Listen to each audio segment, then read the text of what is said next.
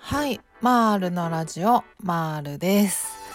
はい、おはようございます。今日はですね、5月6日金曜日ですね。はい、ゴールデンウィーク真っ只中の方もおられるかなと思いますけど、今日からお仕事みたいな人もいるのかなっていう感じですよね。はい、ね、今年はなんかもう規制もろもろ何もないフリーダムな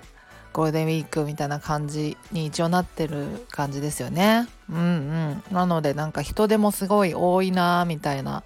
感じがありますね。はい、そんな感じですが、いかがお過ごしでしょうか皆様。はい、私はね、だらだら過ごしてますけど、なんかね、最近またレターを、感想のレターいただいて、でその中にですね、ツイッターから見てくださってるっていう感じの方なんですけど、ツイッターではやっぱ私のこと男性だと思ってたんだけど、ラジオ聞いてみたら女性でしたみたいなメッセージいただいて、それちょくちょくね、結構ね言われたりするんですけど、そう、なんでだろうな、書いてないか、プロフィールに男か女かみたいなのは書いてなかったかもしれないですね。なんかあんまり絵文字とかを使ったりしてないから男性っぽい感じがするんですかね。いいんですけどね。まあ女性なんです。はいっていう感じです。はい、そんな感じですが、今日のテーマはですね、過去にも何回かテーマにした気はするんですけど、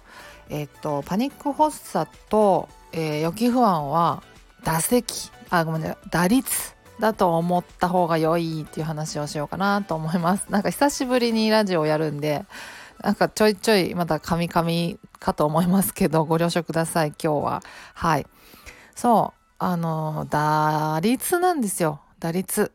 ってね、分母が打席じゃないですか。打席の数に対して打った数が打率になるわけじゃないですか。で野球の世界とかだとなんか3割とかだともうかなり打率いい方ですよね。 30%。もうそんな感じですよ。発作とか予期不安に関してもでね、イチローとかでさえね、打率何割だろう、ちょっとあんまり詳しくないから分かんないんですけど、3割とかじゃないですか。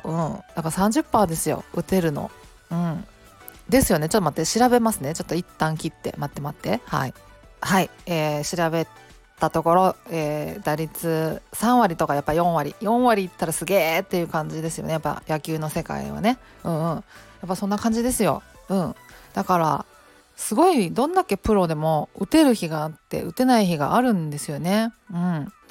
本当にそう。だから予期不安とか発作とかに関しても、この間は同じシチュエーションで全く出なかったけど、今回なんか出ちゃったみたいなことはやっぱあるんですよ。全然ありますね。だから前回出なかったら今回も必ず出ないはずだみたいなことは絶対ないので、出たとしてもショック受けなくて大丈夫なんです。もうそんなもんなんで、出たり出なかったりなんですよ。で野球だと3割ですけど、3割4割ですげえって感じですけど、そこでそれと根本的に違うのは、そのパニック障害に関してはね、発作も予期不安もコツコツいろいろね、やっていくうちに、治療をやっていくうちに、もういつの間にか打率10割になってるんですよね。全く発作も出ない、予期不安も出ないっていう日がやってくるので、だからそんな感じですね。だからじわじわ回復していくとはいえ、出たり出なかったりするものなので、その出る頻度がね、少しずつ減っていくっていうことなんで、割合がこう減っていくというか、その大丈夫な割合が増えていくっていう感じなので、本当打率って感じですよね。なので打率上げていくために打席にたくさん立つっていうのがやっぱ大事で、たくさんその苦手なシチュエーションにね、ちょっとずつできるところからこうチャレンジしていく。で、その回数をね、増やしていくっていうのが基本なので、ね、だからその間にこうまた同じシチュエーションだけど前は出なかったんだけど今回出ちゃったみたいなことがあったとしても、それを全然ぶり返しとかそんなんじゃないので、全然そういうものなので、その回数がちょっとずつ減っていくっていうことなので、回復っていうのは、うん、そんな感じですね。うんうん、だから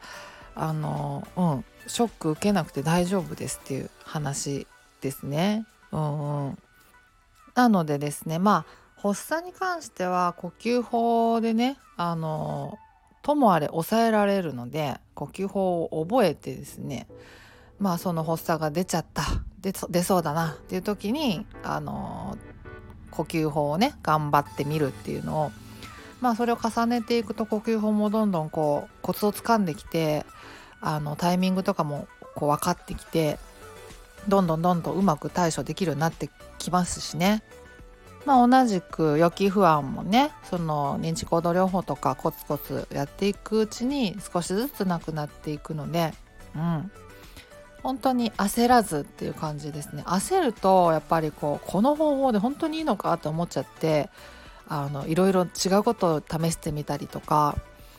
違うことにすごいなんか努力のベクトル向けちゃって、なんか本当にやらないといけないことがおろそかになっちゃうとかっていうことがまああり得るので、まあね、焦らずっていうのは結構大事なんですけど、やっぱり回復の曲線が本当に緩やかなんですよ。もう急に治るってことは本当にあるのかな、ないと思うので、うん、だからこそまあ焦っちゃうっていうのはねあるかもしれないですけど、うん、焦った時はね本当になんか変なところに力入っちゃってっていうことは本当あるので、焦ってるなっていうのに気づけるといいですけどね。うん、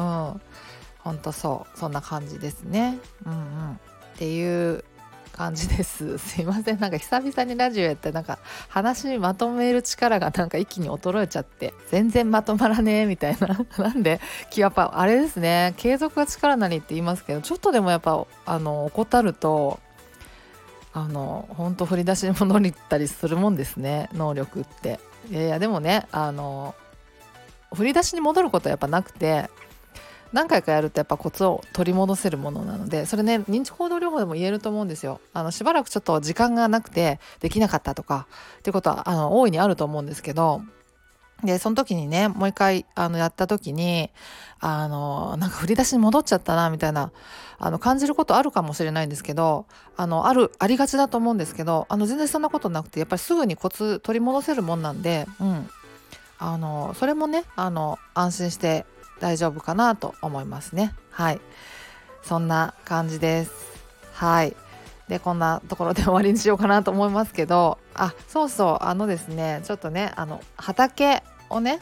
やろうかなっていうのはちょこちょこ前から言ってたりするんですけど、今畑を探してましてですね、いろいろ見に行ったりしてるんですね。うん、その辺の進捗なんかもまたおいおいお伝えしていけたらいいかなと思います。畑をねやって誰でも